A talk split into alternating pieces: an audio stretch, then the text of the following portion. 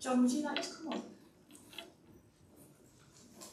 Can I just pray for you, John? Dear God, we just thank you for John and for Sheila. Thank you that you've put them in this place. We thank you that you have given John the words that are right for today and as we move forward this week. We ask that you open our hearts, open our ears, help us to listen. Amen. Amen.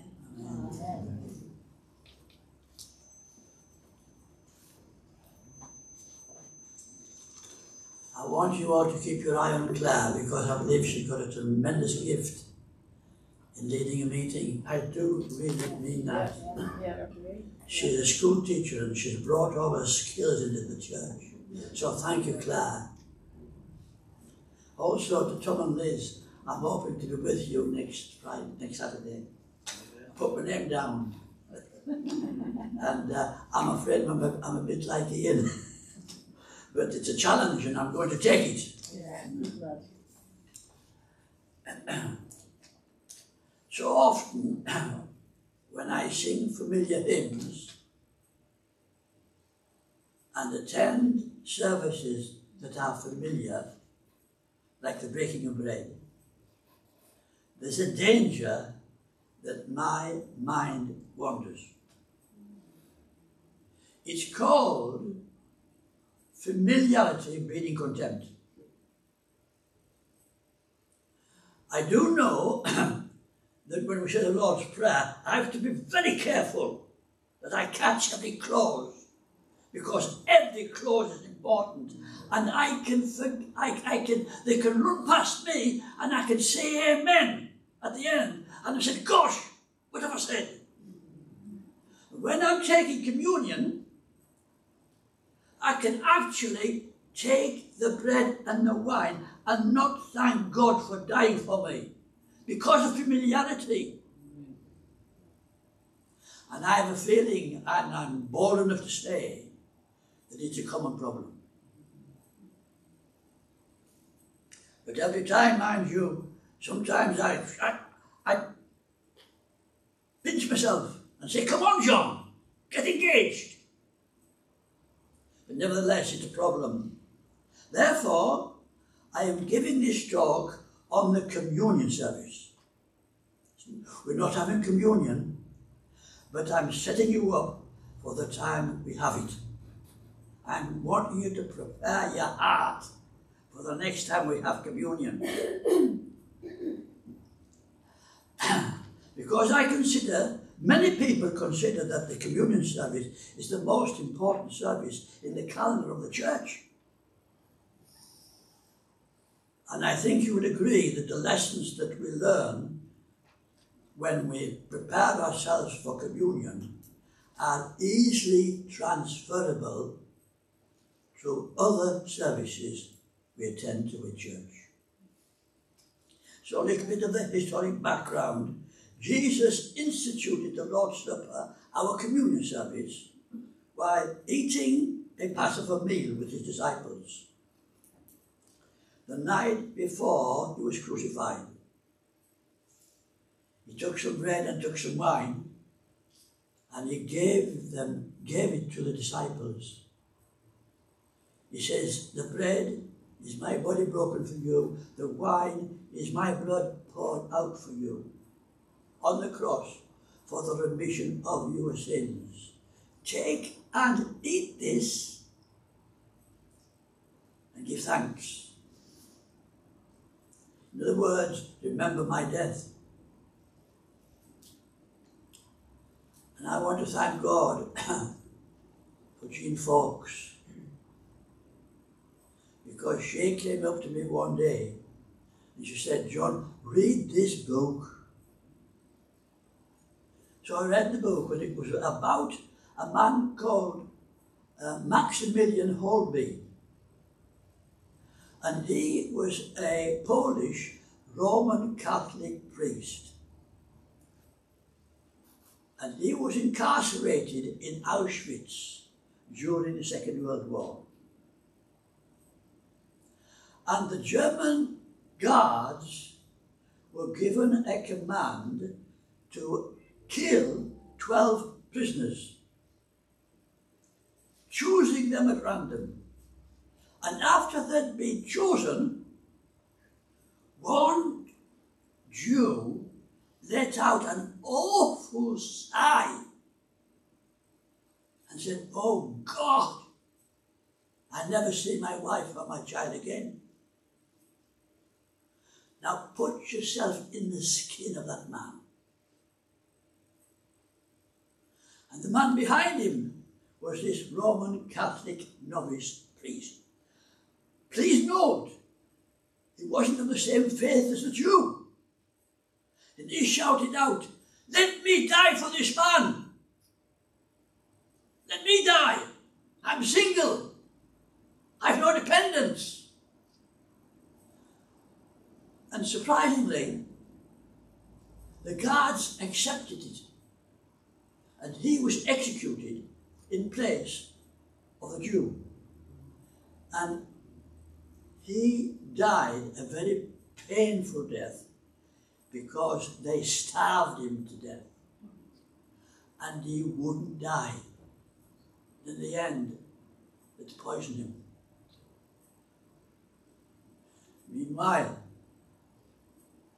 the man who was saved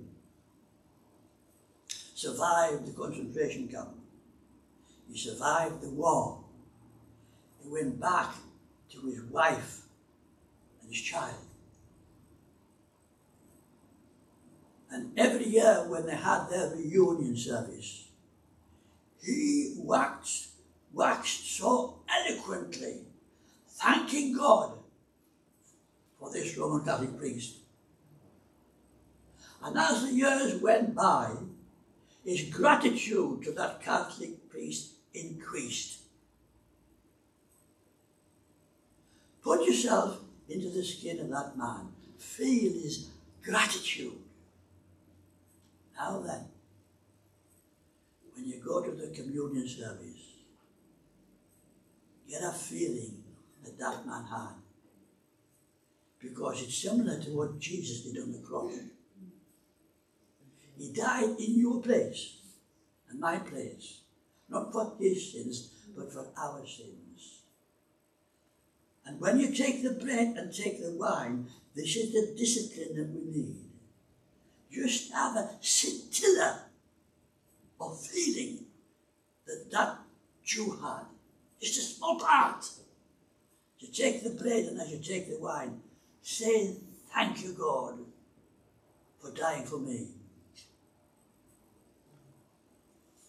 Well, let's have a look at this communion service. It all started very well in the early church. It was called the Lord's Supper. And uh, in Corinth, of course, they started it very well. They had what was called a love feast. The idea was for everybody to take some food and it to be pulled together, the rich and the poor came together in love. And then they had the breaking of bread. But something went wrong. The rich people refused to share their food with the poor.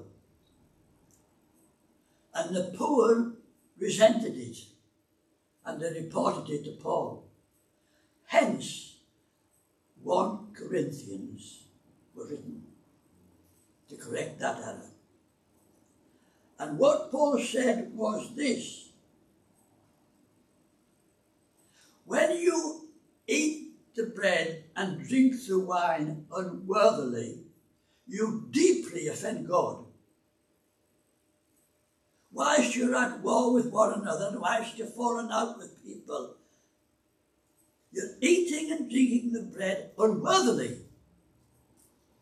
Therefore, before you attend the Lord's Supper, examine your own hearts to see that you're right with every other person in the church. See that you're right. And if you're not right, keep God waiting until you get yourself right with that person, and then come and take communion. It's very similar to the, another time where Jesus said, if anybody has aught against you and you're taking your gift to church, drop it. Get back with that person. Keep God waiting until you get right with that person. so, this is the objection that some people make because it's a very controversial one where Paul says, search your hearts. They say it's too introspective. It's almost like a witch hunt. It's not a witch hunt when you ask God to search your heart slowly. When, when, uh, David said in Psalm 139, Search my heart and know my every thought, and see if there any, be any wicked way in me. That's no witch hunt. And when you go to the, the company, the infirmary for an x-ray, oh, you don't say that's too introspective. Because if there's anything wrong with you, you want to know it. And then somebody says, ah, but sometimes you can't get right with people because it takes two to tango. That's true. Perhaps somebody doesn't want to get right with you, but you can still take communion if you purposed in your heart to get right. Because there's a wonderful clause in the Bible that says, Blessed are they that hunger and thirst after righteousness. You don't have to achieve it. All you have to do is to hunger and thirst for it. And if you hunger and thirst to get right with someone, Jesus said, Come and take communion. You pass the test. The other thing I want to say is, you don't have to be perfect. There's a difference between living in sin and being a forgiven sinner. And when we purpose in our hearts to repent and forgive, it's being in front Claire has delivered this. She says, He's broken the power of cancer sin. And then we could take communion. So, who should participate in the Lord's Supper? Only those who love the Lord. It was a sacrament given by Jesus to the disciples, no one else. So this is for those who love Jesus. Secondly, it requires self-examination.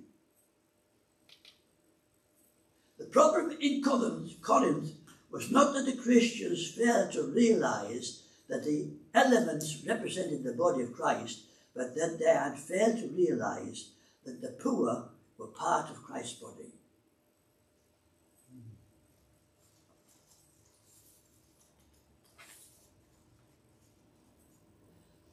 So, in conclusion, well, no, I've got another thing to say after the conclusion.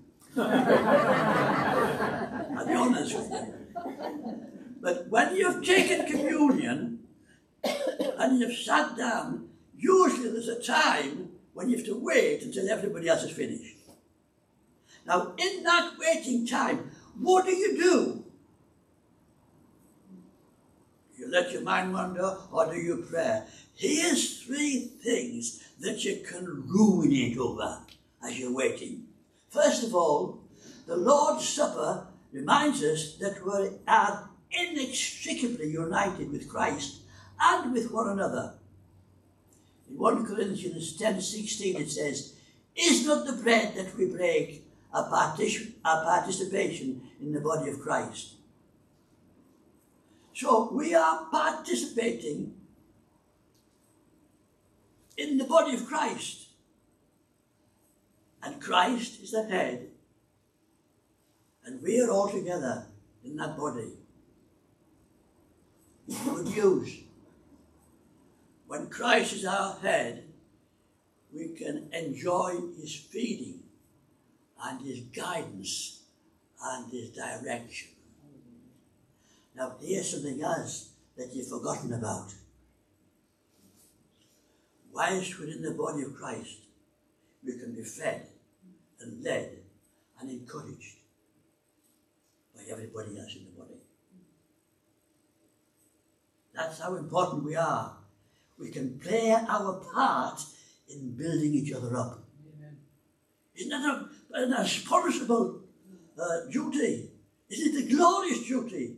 How much in the communion service this morning, I wanted to say, Thank you, Lord, for everybody in this meeting. All their prayers have blessed me, and I feel fed. And, and, and uh, we prayed, children and I, before we came to church, and I said, Lord, may we leave this service more beautiful than we were when we came in. And I could feel in that prayer meeting the beautification process had already started. Now the communion has just been uh, been this minute. We still we still have a few minutes to pray to ourselves before the communion is completely finished. Right? Another plan, another thought for you. The Lord's Supper reminds me that we are in a new covenant relationship with God and not part of the Old Testament covenant given to the children of Israel. In 1 Corinthians 11 25, it says, This cup is the new covenant in my blood. Now, that's one thing that I could never understand. I didn't know what that meant. I'm going to tell you what it means. I've spent a fortnight to study it, so listen. it means that because Christ died, because his blood was spilt, I have a new relationship with Jesus. I have a new relationship with God. God is no longer a taskmaster, He's my heavenly Father. His laws aren't written on stone now, they're written in my heart. It means that I can obey God not because I have to, but because I want to. I desperately want to please Him.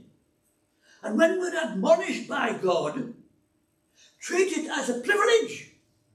Because when He chastises us, it means He loves us. We've got it all wrong. We're using the carnal mind in this kingdom of God. Our minds must change if we are to change. If our minds and our thoughts haven't changed, we haven't changed.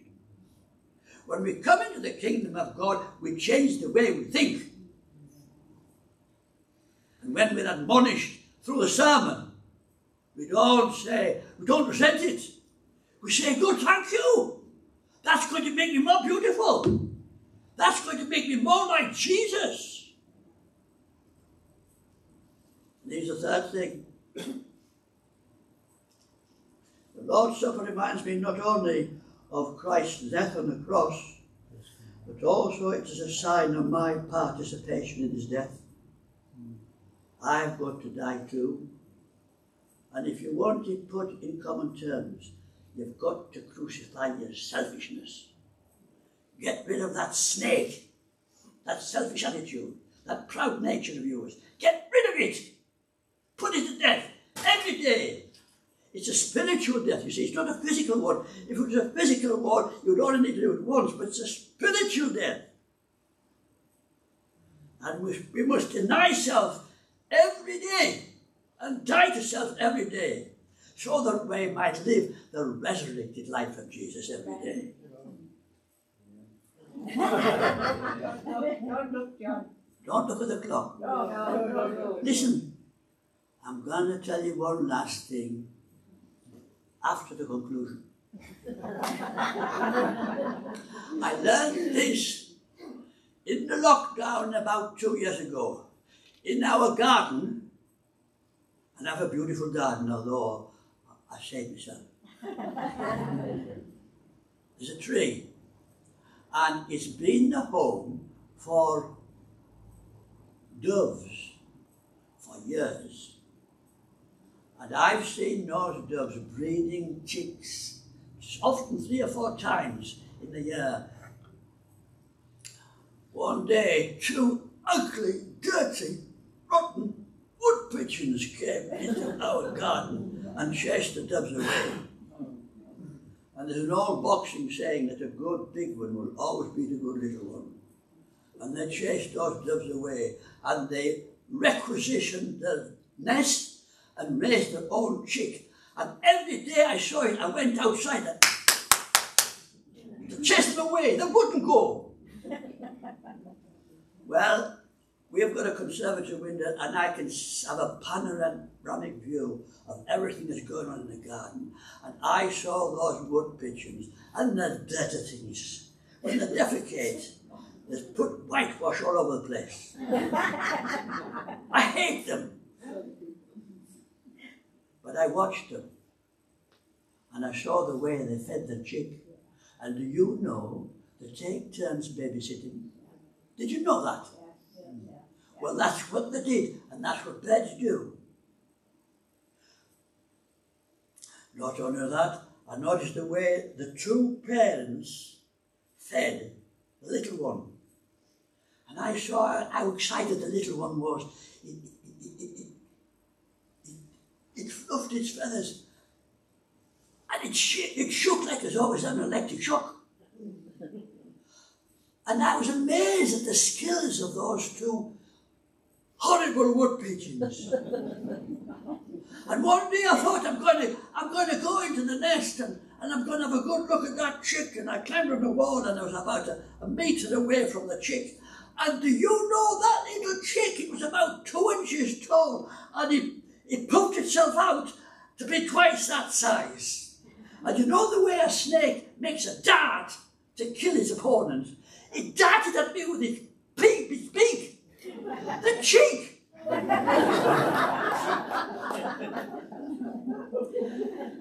I got down and I had every, every admiration for that chick and those two birds. And you know, when the, when the little one grew up and they flew away into the sunset, my heart was broken. I'd fallen in love with them.